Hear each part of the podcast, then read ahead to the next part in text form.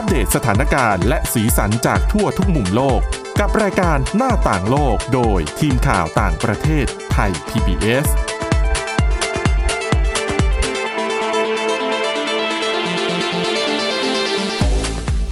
สวัสดีค่ะคุณผู้ฟังต้อนรับเข้าสู่รายการหน้าต่างโลกค่ะสำหรับวันนี้นะคะ เราจะนำเรื่องราวที่น่าสนใจเกี่ยวกับเรื่องอาการป่วยหลังจากติดเชื้อโควิด -19 นะคะ แล้วก็ผลกระทบในแง่อื่น ๆ ที่ตามมารวมถึงในเรื่องของ สุขภาพจิตด้วยค่ะสำหรับวันนี้นะคะพบกับคุณจารุพรโอภาสรัฐ และดิฉันสวรักษ์จากวิวัฒนาคุณค่ะ สวัสดีค่ะ ค่ะอะเดี๋ยวต้องให้คุณจารุพรเล่าให้ฟังนะคะว่า ผลกระทบจากการป่วยด้วยเอ่อโรคโควิด -19 เนี่ยค่ะ คือไม่ใช่ว่าติดเชื้อแล้วหายป่วยแล้วจบนะใช่ไหมอืมใช่ค่ะ ไม่ใช่แบบว่าติดจ่ายจบ หรืออะไรก็แล้วแต่ค่ะ แต่ปัญหานี้ต้องไปดูค่ะ เพราะว่าเป็นการศึกษา ล่าสุดเลยที่ตีพิมพ์ในวารสาร The Lancet ค่ะ เขาบอกนะคะว่าผู้ติดเชื้อโควิด -19 ราวๆหนึ่งใน 8 คนเนี่ย จะมีอาการโควิด ระยะยาวหรือว่าลองโควิด อย่างน้อย 1 อาการค่ะ ซึ่งเป็นการวิจัยชิ้นแรกเลยนะคะ ที่เรียกได้ว่ามุ่งศึกษาผลระยะยาวจากโควิด -19 และการวิจัยชิ้นนี้ยังศึกษาผลกระทบในกลุ่มผู้ที่ไม่ติดเชื้อด้วยอืมอืมโดยทีมวิจัยค่ะก็ไป สอบถามชาวเนเธอร์แลนด์ ใช้ชาวเนเธอร์แลนด์เนี่ยแหละค่ะเป็นเขาเรียกว่ากลุ่มตัวอย่างใช่กลุ่มตัวอย่างค่ะ ประมาณ 76,400 คนค่ะ ก็ให้กรอกแบบสอบถามนะคะเกี่ยวกับภาวะอาการโควิด ระยะยาว หรือว่า long COVID ประมาณ 23 อาการ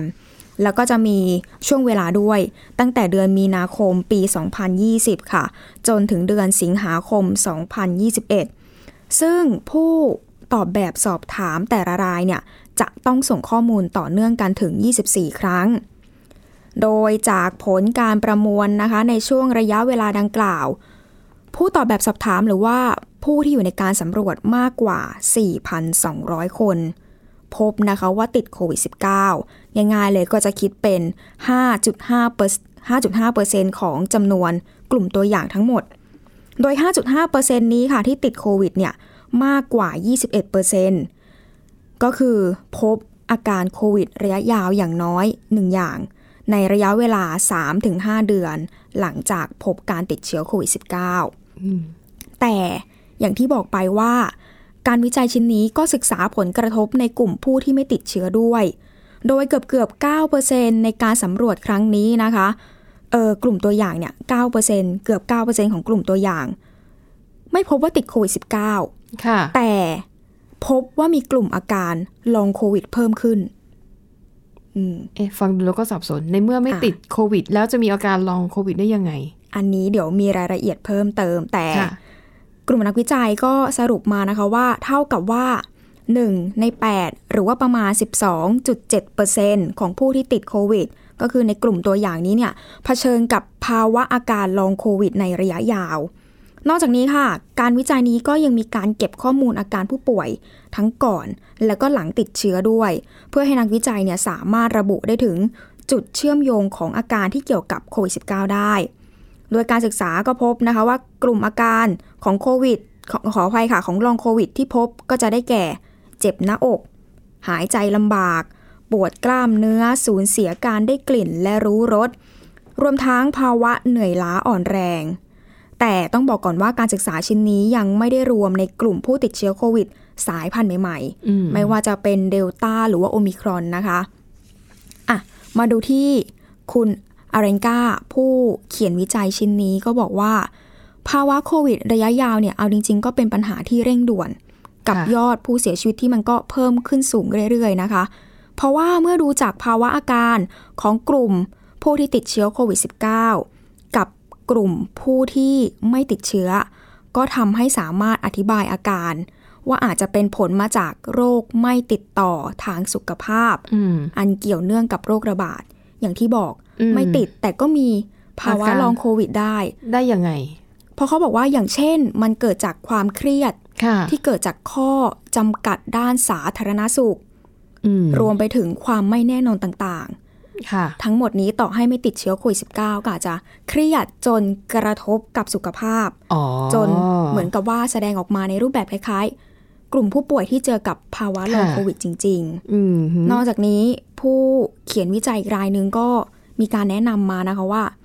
จริง ๆ การศึกษาแล้วก็การวิจัยที่จะต่อยอดไปในอนาคตเนี่ยก็อยากให้มีการศึกษาเกี่ยวกับภาวะอาการลองโควิด ที่ควรจะพิจารณาจากปัจจัยด้านสุขภาพจิตอื่น ๆ ด้วยค่ะไม่ว่าจะเป็นภาวะซึมเศร้า แล้วก็วิตกกังวลค่ะ รวมไปถึงภาวะสมองล้าหรือที่เราเรียกกันว่า brain fog อืมนอนไม่หลับ แล้วก็ภาวะเหนื่อยล้าไม่สบายตัวหลังออกแรงเพียงเล็กน้อยอืมอย่างที่ค่ะเราก็รู้กันว่า ผู้ป่วยผู้ที่เคยป่วยเป็นโควิด -19 เนี่ย พอหลังจาก ทั้งในช่วงระยะเวลาที่ติดเชื้อ แล้วก็หลังจากนั้นเนี่ยก็ยังประสบพบเจอปัญหาอีกมาก ไม่ใช่แค่เรื่องสุขภาพ รวมไปถึงสุขภาพจิตด้วยอืมค่ะ อีกอย่างหนึ่งค่ะทางด้านผู้เชี่ยวชาญถึงแม้ว่าสองราย ผู้เชี่ยวชาญสองรายนะคะถึงแม้ว่าจะไม่ได้เกี่ยวข้องกับการวิจัยชิ้นนี้ แต่ก็บอกนะคะว่า อันนี้ก็ถือว่าเป็นก้าวย่างสำคัญ จากการวิจัยภาวะลองโควิดชิ้นก่อนๆเพราะอย่างที่บอกไปว่ามีการศึกษาถึงผลกระทบด้านสุขภาพ ในกลุ่มผู้ที่ไม่ติดเชื้อเข้าไปด้วยอืมอืมอืมนั่นก็แสดงว่าต่อให้เราไม่ติดเชื้อโควิด -19 ก็ไม่ใช่ว่าเราจะไม่เสี่ยงกับภาวะลองโควิด หลาย ๆ อย่างที่เป็นปัจจัยรอบด้านก็ยังทำให้เรารู้สึกวิตกกังวลไปด้วย ไหนจะนอนไม่หลับภาวะพะวงไปด้วยค่ะ ค่ะอะ นอกจากเรื่องของสุขภาพนะคะที่เกิดจากภาวะลองโควิด ค่ะ มันยังอีกบทความหนึ่งนะคะ เกี่ยวกับเนื่องกับโควิด -19 เช่นเดียวกัน นั่นก็คือ บอกว่าโควิด -19 เนี่ย รวมถึงสื่อสังคมออนไลน์ทั้งหลายทำให้คนมีความสุขน้อยลง ใช่มันค่ะเป็นยังไงคะ มันก็ถูกต้องอีกแล้วค่ะ ก็เพราะว่าไปดูผลสำรวจของบริษัทวิจัยก็ว่า ออกมาบอกนะคะว่า ตอนนี้เนี่ยคนทั่วโลกกำลังเผชิญกับความเศร้า แล้วก็ความเครียดมากขึ้นในช่วงปี 2021 ที่ผ่านมา และอาการทั้งหมดนี้ต้องบอกเลยค่ะว่า อยู่ในระดับที่สูงกว่าที่เคยมีมา โดยการศึกษาชิ้นนี้นะคะ พบนะคะว่าผู้ใหญ่จำนวน 4 ใน 10 คนเนี่ย ยอมรับเลยว่า พวกเขารู้สึกกังวลแล้วก็มีความเครียดอย่างมากสำหรับเหตุผลของอาการเหล่านี้ ผู้เชี่ยวชาญชี้นะคะว่า ส่วนใหญ่เป็นเพราะว่าการระบาดของโรคโควิด -19 ซึ่งทำให้ผู้คนเนี่ย พอเกิดการระบาดปุ๊บ ต่างคนต่างต้อง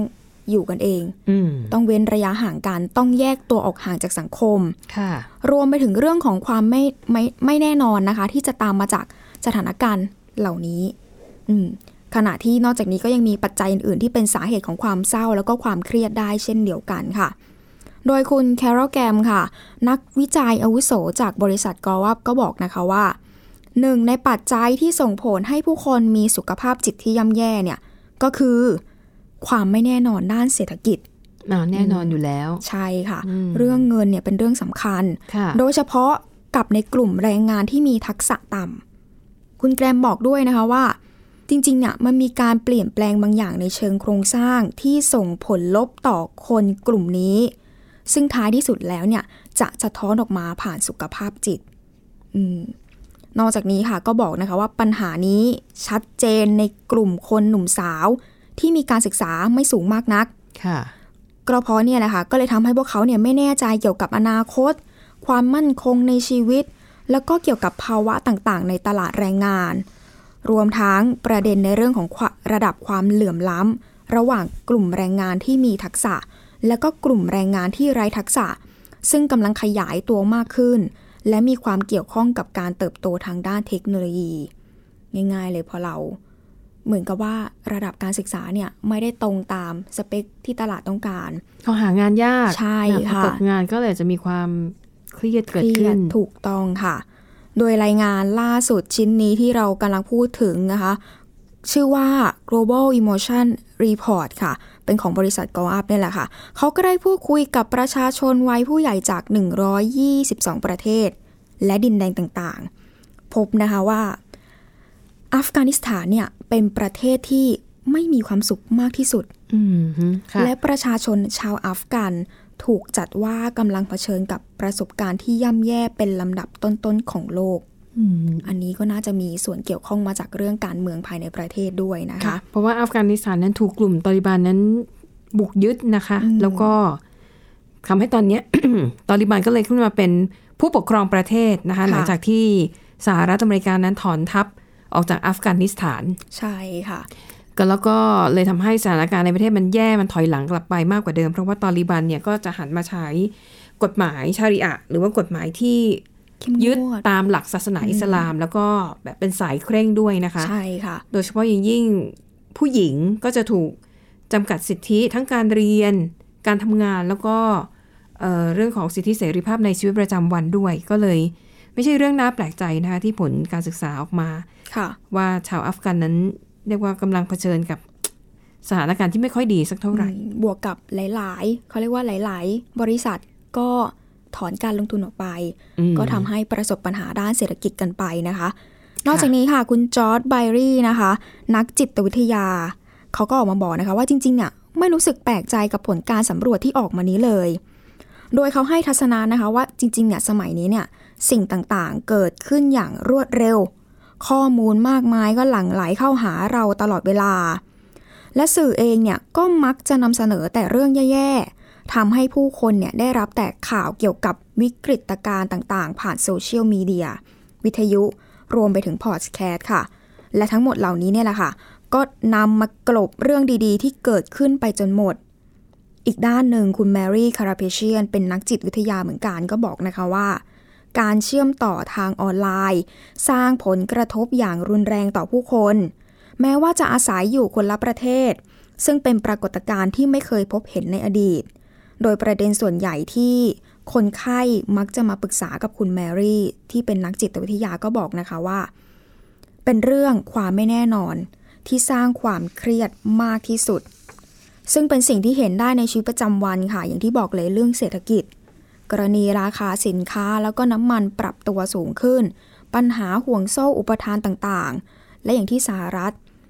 ไม่กี่เดือนที่ผ่านมานี้เผชิญกับเหตุกราดยิงหลายต่อหลายครั้ง จนทำให้ผู้คนเนี่ยเกิดความเครียดแล้วก็เริ่มสงสัยนะคะว่า จะหาความปลอดภัยในชีวิตได้จากที่ไหน อืมทั้งนี้ค่ะ รายงานของบริษัทวิจัยกอวับก็ระบุด้วยนะคะว่า ความสุขของคนทั่วโลกเนี่ย มีแนวโน้มในทิศทางขาลงมาเป็นเวลามากกว่าทศวรรษแล้ว และทางด้านของสำนักข่าว VOA ก็ได้ไปพูดคุยกับนักจิตวิทยา 3 คนค่ะ ทั้ง 3 ท่านต่างชี้ประเด็นไปที่สื่อโซเชียล เช่นเดียวกันหมดเลย รวมไปถึงการหลั่งไหลเข้ามาของข้อมูลที่ไม่ถูกกลั่นกรอง ว่าเหตุนี้แหละค่ะ เป็นสาเหตุที่ส่งผลให้ผู้รับสารมีปัญหาสุขภาพจิต และความสุขที่ลดลง นอกจากนั้นค่ะ คุณจอร์ดไบลี่นักจิตวิทยาที่กล่าวไปข้างต้น ก็ให้ความเห็นด้วยนะคะว่า ปัจจุบันเนี่ยผู้คนมีปฏิสัมพันธ์ในโลกออนไลน์มากกว่าในชีวิตจริง ขณะที่การติดต่อทางกายภาพนั้นได้เปลี่ยนไป เพราะถึงแม้ผู้คนเนี่ยอาจจะรู้สึกว่า ตัวเองเนี่ยได้เชื่อมต่อกับคนทั่วโลกมากขึ้น เข้าถึงโลกมากขึ้น แต่ถ้ามองกลับมาหลายๆ คนอะอาจจะแทบจะไม่รู้จัก ชื่อของเพื่อนบ้านตัวเองเลยด้วยซ้ำอืมเข้าไปท่องในโลกโซเชียลมากค่ะขึ้น จนขาดปฏิสัมพันธ์กับคนใกล้ตัวไป แต่ในเรื่องร้ายๆก็ยังพอมีเรื่องดี ๆ อยู่บ้างค่ะ โดยการสำรวจล่าสุดนี้ทีมวิจัยก็บอกนะคะว่าในปี 2021 เนี่ย อัตราส่วนของคนที่มีรอยยิ้มและหัวเราะมากขึ้น ปรับเพิ่ม 2 จุด และอัตราส่วนของผู้ที่ทำการเรียนรู้ในสิ่งที่น่าสนใจเนี่ยก็ปรับเพิ่มขึ้นอีก1จุด โดยคุณแมรี่นักจิตวิทยาก็บอกนะคะว่า จริง ๆ การมองข้ามเรื่องด้านลบ คือสิ่งสำคัญเลย ที่จะช่วยรักษาสุขภาพจิต และก็ย้ำนะคะว่าคนเราเนี่ยต้องมองหาความพึงพอใจในชีวิต และถ้าเป็นไปได้ ควรค้นหาช่วงที่มีความสุข แต่ไม่ต้องตั้ง ความคาดหวังที่สูงเกินไป ให้อยู่กับความเป็นจริงด้วย อันนี้ก็เห็นด้วยค่ะ เพราะว่าเราต้องเขาเรียกว่า หลบการใช้ชีวิตในโลกโซเชียลออกมาบ้าง มาเจอกับความเป็นจริง แล้วก็แต่เป็นความเป็นจริงที่เราก็ต้องหาความสุขในนั้นเข้าไปด้วยค่ะ นอกจากนี้ค่ะ การสำรวจยังบอกด้วยนะคะว่า กลุ่มคนชายขอบ ซึ่งรวมไปถึงชนกลุ่มน้อยในสหรัฐเนี่ยจัดว่าเป็นกลุ่มที่มีการปรับตัวมากที่สุด โดยคุณแกรมก็บอกนะคะว่า ให้คำอธิบายมานะคะว่า เอาจริงๆเนี่ยแม้คนกลุ่มนี้โดยเฉพาะคนแอฟริกันอเมริกัน ที่มีรายได้น้อย จะมีความเครียดที่เพิ่มขึ้น ไม่ว่าจากจะเป็นสภาวะทางเศรษฐกิจต่างๆนะคะ แต่คนกลุ่มเหล่านี้ยังคงรักษาการมองโลกแง่ดีไว้ได้ในระดับสูง ซึ่งไม่ใช่เพิ่งเป็นเหตุการณ์ที่เพิ่งเกิดอืมแต่ค่ะเป็นพฤติกรรมที่สังเกตได้มาเป็นเวลาหลายปีแล้ว และพอเมื่อเจอกับการระบาดของโควิด -19 การมองโลกในแง่ดีของคนกลุ่มนี้ก็ยังคงอยู่ โดยเชื่อนะคะว่าส่วนหนึ่งเนี่ยมาจากความสัมพันธ์ที่แน่นแฟ้นของสังคมในชนกลุ่มน้อย ที่สร้างความมั่นคงทางสังคมอย่างไม่เป็นทางการขึ้นมา และสิ่งเหล่านี้เองค่ะ จะเป็นสิ่งที่ช่วยปกป้องคนในสังคมดังกล่าวมาอย่างยาวนาน อืมนะคะ ก็สรุปว่าก็ใช้สื่อสังคมออนไลน์แต่พอดีแล้วกัน ใช่ค่ะ แต่ถ้าช่วงไหนรู้สึกว่ามันอ่านแล้วก็ดูมีแต่เรื่องไม่สบายใจอืมก็เลิกใช้ไปพักหนึ่ง หรือเปลี่ยนเรื่องดูนะคะค่ะอะนั่นก็คือเรื่องราวนะคะ เป็นผลต่อเนื่องจากโควิด -19 ทั้งนั้นเลยอืมอะไปดูกันที่อีกเรื่องหนึ่งค่ะ เป็นเรื่องจะคล้ายๆกับเรียกว่าข่าวปลอมก็น่าจะได้นะคะอืมค่ะเหตุการณ์นี้ค่ะเกิดขึ้นในช่วงที่อ่ามีการเผยแพร่นะคะ สักสักช่วงปลายเดือนกรกฎาต้นเดือนสิงหาเนี่ยรอยต่อนะคะมีการเผยแพร่ภาพนะคะจากกล้องโทรทัศน์อวกาศเจมส์เว็บที่เขาบอกว่าสามารถถ่ายภาพอวกาศที่แบบไกลที่สุดแล้วก็คมชัดที่สุดได้อืมค่ะคือตอนนั้นก็แบบตื่นเต้นกันมากนะคะ เพราะว่าภาพชัดชัดเหมือนกับชัดเหมือนไปยืนถ่ายข้างหน้า เหมือนเป็น CG จากภาพยนตร์น่ะอืมค่ะนะคะ จนเราคิดว่านี่ของจริงเหรอหรือว่า CG จากภาพยนตร์อืมนะคะ เพราะว่าค่ะเหมือนกันมาก ทีนี้ประเด็นคือ มีนักฟิสิกส์ชาวฝรั่งเศสคนหนึ่งค่ะ เขาก็โพสต์ภาพใน Twitter ของเขานะคะ แล้วเขาก็บอกว่า เนี่ย เป็นภาพของ Proxima Centauri เป็นดาวฤกษ์ที่อยู่ใกล้ดวงอาทิตย์มากที่สุด อยู่ห่างจากโลก 4.2 ปีแสงนะคะ ปรากฏว่าคนก็แชร์ต่อกันเยอะแยะมากเลย เพราะหนึ่งตื่ต้เชื่อว่าน่าจะเป็นภาพจริง เพราะว่าคนโพสต์เนี่ยเป็นนักฟิสิกส์เลยนะ โอ้น่าเชื่อถือค่ะ ค่ะ ก็คือศาสตราจารย์เอเตียนคลายนะคะ แล้วก็มีการบรรยายภาพเป็นจริงเป็นจังมากว่าภาพนี้ถูกบันทึกไว้ด้วยกล้องโทรทัศน์อวกาศเจมส์เว็บมีความละเอียดสูงอะก็ว่าไปนะคะค่ะ แต่ปรากฏว่าตอนหลังค่ะ ก็มีคนที่เขาจับผิดได้นะคะ ปรากฏว่าภาพที่ศาสตราจารย์คนนี้เขาลงใน Twitter เนี่ย มันไม่ใช่ภาพถ่ายจากยานออวกาศใด ๆ ทั้งสิ้น แต่ว่าเขาเอาไส้กรอกแบบของสเปนนะคะที่มันมีชื่อว่าโชริโซถ้าเปรียบเทียบกับของไทยมันจะจะคล้ายๆกุนเชียง แต่ว่าเป็นกุนเชียงอันใหญ่อ๋อแท่งเท่าหมูยอ แล้วเขามาฝานให้มันเป็นแผ่นกลมๆใช่ไหมค่ะ แล้วเขาก็วางบนโต๊ะสีดำแล้วก็ถ่ายภาพ มันก็จะออกมาเป็นภาพกลมๆ แล้วก็เป็นสีแดงสีขาว คล้ายๆ เนื้อให้คุณเชียร์อะคุณฟังอะ นึกภาพเอาแล้วกัน โอเคค่ะนะคะ แล้วเขาก็นี่แหละ โพสต์ไปว่านี่เป็นภาพถ่ายดาวลงดาวเลิกษ์อะไรว่าไป ปรากฏว่าคนจับได้คนก็เลยเข้าไปตำหนิว่า คือเข้าใจแหละว่าน่าจะเป็นการล้อเล่นนะคะ แต่ว่าคือมันไม่เหมาะสม แล้วก็ทำให้อืมคนเนี่ยเกิดความเข้าใจผิด และคนส่วนใหญ่ไม่รู้จริง ๆ ว่านี่มันเป็นภาพไส้กรอก เพราะอย่างที่บอกว่าดูเผินๆมันก็เหมือนอะมันก็เหมือนดาวเลิกษ์อะก็คือมี background สีดำด้วย ก็ยิ่งเหมือนไปอีกใช่เพอีราะว่าถ่ายบนโต๊ะสีดำนะคะอืมซึ่งอะถ้าดูจากเจตนาเนี่ยศาสตราจารย์ท่านนี้คงตั้งใจที่จะแบบเป็นมุกตลกมากกว่าโหนะคะแต่ชื่อชื่อดาวเคราะห์ชื่อมาเขาเต็มก็หมไปดเลยลอกนะคะจากไหนมานั่นแหละนะคะอืมแต่ประเด็นคือว่าด้วยตัวเขาเนี่ยเป็นถึงนักฟิสิกส์ไงใช่หนึ่งมีะความน่าเชื่อถือ แล้วก็เนื้อหาที่เขาเขียนมันไม่ได้มีอันไหนส่อเลยว่า มันเป็นมุกตลกอืมนะคะ คนก็เข้าไปแบบลุมโจมตีกันเยอะมาก จนในท้ายที่สุดค่ะศาสตราจารย์เอเดียนเนี่ยนะคะ ต้องโพสต์ขอโทษ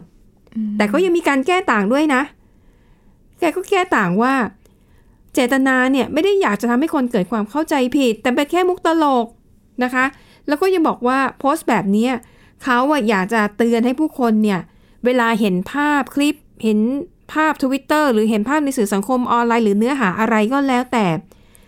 ต้องเตือนตัวเองว่าต้องคิดอยู่เสมอ ไตร่ตรองอยู่เสมอ ไม่ใช่ว่า ใครพูดอะไรก็เชื่ออ๋อนะคะเขาบอกว่า คนเนี่ยเวลามองเห็นสื่อข้อมูลพวกนี้เนี่ย ไม่ควรจะเชื่อทันที แต่ควรต้องคิดแล้วก็ไตร่ตรองก่อน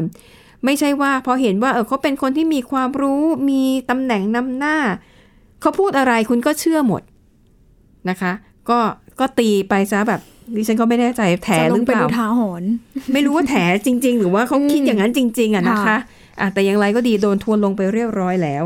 อืมแล้วก็ก็เลยมีการพูดไปถึงเรื่องของอีกคนหนึ่ง คนนี้ก็คำคล้าย ๆ กัน แต่ไม่ได้รุนแรงเท่า เพราะว่าคนเนี้ยเขาโพสต์ภาพแล้วก็เฉลยว่าอ๋อไม่ใช่ภาพพ่วงอวกาศนะอืมคนนั้นคืออีลอนมัสค่ะ อ๋อค่ะ เป็นประธานบริษัท SpaceX นะคะค่ะ คือในช่วงนั้นนะเขาก็โพสต์ภาพเหมือนกัน มันก็จะเป็นภาพคล้ายๆกับกาแล็กซี่ที่มีแบบดวงดาวเยอะแยะไปหมดนะคะ แต่ต่อมาเนี่ยตัวเขาก็มาโพสต์ บอกว่าจริง ๆ แล้วมันไม่ใช่ภาพถ่ายจากกล้องโทรทัศน์อวกาศหรอก เป็นภาพถ่ายจากโต๊ะหินอ่อนที่เคาน์เตอร์ในครัวของเขานึกออกไหมพอเคาน์เตอร์มันจะเป็นหินอ่อนแล้วมันก็จะมีเป็นลายแบบลายลายลายเออพื้นมันจะสีดำแล้วก็มันจะมีไอตัวหินอ่อนอ่าที่เป็นแบบเป็นกระจุกกระจุกอะ เข้าใจค่ะบางอันมันก็จะเป็นแสงแวววาวออกมานะคะ ซึ่งอีลอนมัสก์เนี่ยพอเขาโพสต์ แต่เขาก็ล้อเลียนน่ะแต่เขาก็เฉลยไงว่าอืมอ๋อมันไม่ใช่นะ มันเป็นแค่แบบเจตนาเขาอยากเออจะเล่นตั้งแต่แรกอยู่แล้ว ใช่นะคะ ก็บอกว่าดูสิ ภาพดวงดาวและกาแล็กซี่มหาศาลเนี่ย ที่แบบว่าอยู่ในห้วงอวกาศลึกเนี่ยลวดลายมันแทบไม่ต่างจากลวดลายนะคะ แทบไม่แตกต่างจากหินแกรนิตที่ใช้ปูเคาน์เตอร์ทำครัวของเขาเลย อันนี้ก็เป็น จะว่าเบาก็ได้เนอะเรื่องเบาๆเอามาเล่ากันนะคะว่าค่ะเออบางทีมันก็ถ้ามีเรื่องนี้เกิดขึ้นด้วยใช่ ถ้าคุณเป็นคนดัง เป็นคนอืมที่มีชื่อเสียงหรือว่ามีมีตำแหน่งแห่งหนทางวิชาการทางค่ะสังคม การจะโพสต์อะไรแบบเนี้ยบางทีก็ต้องคิดถึงนิดนึงนะคะใช่ค่ะล้อเล่นได้แต่ก็เฉลยด้วยแล้วกัน คนจะได้แบบไม่เข้าใจไปเพราะบางผิทีดคนเห็นชื่อ หรือว่าบางทีก็ต้องเรียกว่า เขาเรียกว่ามีคนติดตามอยู่แล้วๆค่ะก็จะชอบที่คนนี้โพสต์ข้อมูลให้ความรู้ใช่บางทีก็เชื่อไปแล้วไงคะค่ะนะอะปิดท้ายค่ะ อันนี้ก็เป็นผลการวิจัยน่าสนใจมากเลยนะคะ เพราะมีผลการวิเคราะห์ค่ะจาก Facebook 72 ล้านคนจากผู้ใช้งานนะคะ ผลการศึกษานะคะทำโดยมหาวิทยาลัยชั้นนำในสหรัฐอเมริกา ทั้งมหาวิทยาลัยฮาร์วาร์ดมหาวิทยาลัยสแตนฟอร์ดแล้วก็มหาวิทยาลัยนิวยอร์กก็ตีพิมพ์ในวารสาร Nature นะคะ ผลการศึกษาในครั้งนี้สะท้อนให้เห็นถึงความสำคัญของการมี connectionหรือว่ามีเครือข่ายสายสัมพันธ์ค่ะผลการวิจัยนี้ค่ะ เขาระบุว่า ถ้าหากว่าคุณเป็นเด็กที่อาจจะอยู่ในชนชั้นที่ฐานะยากจนค่ะแต่คุณได้มีโอกาสไปใช้ชีวิตอยู่หรือว่าอยู่ร่วมสังคมกับเพื่อนที่มีฐานะดีอืมสัดส่วนต้องมากกว่า 70%นะหมายถึงเพื่อนที่ฐานะดีต้องมีสัดส่วนมากกว่า 70%อ๋อ ถ้าหากว่าคุณอยู่ในกลุ่มสังคมแบบนี้นะคะ เมื่อคุณโตขึ้นมาเนี่ย โอกาสที่เด็กซึ่งเคยยากจนมาก่อนเนี่ย จะมีรายได้สูงกว่าเพื่อนๆในรุ่นเดียวกัน มากถึง 20%หืมก็บอกว่าสาเหตุมาจากการที่เด็กคนนั้นเนี่ย ซึ่งเป็นเด็กยากจนนะค่ะเขามีสายสัมพันธ์ส่วนบุคคลกับเพื่อนๆ ซึ่งมีฐานะร่ำรวยอืมนะคะ เหตุผลง่ายๆเขาบอกว่าเอาง่าย ๆ เลยก็คือเด็ก เด็กยากจนกลุ่มเนี้ยก็จะมีทุนทางสังคม เช่น คุณอาจจะเห็นบ้านเพื่อนที่รวย แล้วคุณก็เลยมีแรงบันดาลใจตั้งแต่เด็กอ๋อฮึบสู้ว่าเฮ้ยบ้านพ่อแม่เพื่อนทำไมรวยอ๋อเขาทำอย่างนี้ เดี๋ยวโตขึ้นเราทำบ้างค่ะหรือสองมี connection มีสายสัมพันธ์ คุณอาจจะมีโอกาสได้งาน หรือมีโอกาสเข้าไปทำงาน เพราะว่าเด็กที่รวยเนี่ยมีโอกาสเยอะอยู่แล้ว ใช่ค่ะ แล้วเขาก็อาจจะ เผื่อแผ่โอกาสเนี้ยมาถึงเพื่อนแนะนำกันมา ใช่หรือถ้าเพื่อนเนี่ย เรียกว่าเป็นคนที่ควรขวายอยู่แล้วเนี่ย พอมองเห็นโอกาสได้รับโอกาสจากเพื่อนที่ร่ำรวยกว่าค่ะก็กระโดดเข้าหา ก็เลยทำให้มีโอกาสในการทำงานมีโอกาสในการหารายได้ มากกว่าเด็กยากจนทั่ว ๆ ไป ซึ่งก็ต้องยอมรับนะคะว่า เวลาที่ในสังคมเด็กๆอะส่วนมากก็จะเป็นสังคมที่เด็กฐานะ ไร่ๆกันเอ่อฐานะไล่ๆกันใกล้เคียงค่ะการพื้นฐานทางสังคมใกล้ๆกันจะอยู่ร่วมกันอะอย่างเช่นถ้าเด็กรายได้ยากจนอืมก็ส่วนมากก็จะเรียนในโรงเรียนของรัฐใช่ซึ่งไม่ค่ะต้องเสียค่าเทอมอืมค่าใช้จ่ายก็น้อย แต่ถ้าเป็นครอบครัวที่มีฐานะ ส่วนมากก็ต้องส่งลูกไปเรียนในโรงเรียน เอกชน เอกชน แพงๆหรือว่าโรงเรียนนานาชาติค่ะมันก็จะเป็นการจับกลุ่มของคนที่มีครอบครัวมีฐานะใกล้เคียงกันอืมแต่ถ้าหากว่า อะเด็กในครอบครัวยากจนคนไหนเกิด พ่อแม่รู้สึกว่าเอ้ยไม่ได้ฉันต้องทุ่มเรื่องการศึกษาอืมลูกต้องเต็มที่ค่ะกัดฟันเลย ส่งลูกไปเรียนโรงเรียนเอกชน เพื่อหวังที่จะให้ลูกเนี่ยเข้าไปสร้างเครือข่ายกับไปเจอเพื่อนสังคมที่มีฐานะดีกว่า แล้วก็อาจจะเป็นการปูปูทางสู่อนาคตอืมหรือสองอ่าอาจจะ เรียกว่าอะไรนะ เด็กคนนั้นเนี่ย อาจจะมีความกระตือรือร้นหรือว่าอ๋อใฝ่เรียนรู้ค่ะเองนะคะ เช่น เด็กอาจจะไปเข้าสังคมในกลุ่มอื่นที่ไม่ใช่โรงเรียนอืมเป็นการเล่นกีฬาหรือว่าเล่นดนตรีค่ะหรือว่าไปเข้าร่วมกิจกรรมอะไรบางอย่าง เราก็มีโอกาสได้เข้าไปคลุกคลีกับเพื่อนที่เจอมีสัฐางคนะรวยกว่าอืมใช่นะคะอะดังนั้นค่ะ ก็อาจจะเป็นมองอีกแง่หนึ่งนะ การหาช่องทางตั้งแต่เด็ก การคบหาคนที่มีฐานะดีกว่าเรา อาจจะเป็นช่องทางหนึ่งในการสร้างต้นทุนสร้างโอกาสให้กับ ลูกอืมนะคะ ซึ่งอาจจะฐานะยะปานกลางหรือฐานะยากจน ค่ะอะก็เป็นบทความที่น่าสนใจนะคะ เอามาฝากกันค่ะในวันนี้ หมดเวลาแล้วขอบคุณสำหรับการติดตามนะคะ กลับมาพบกันใหม่ในตอนหน้าวันนี้หมดเวลาแล้วเราสองคนและทีมงานลาไปก่อน สวัสดีค่ะ สวัสดีค่ะ Thai PBS podcast. View the world via the voice.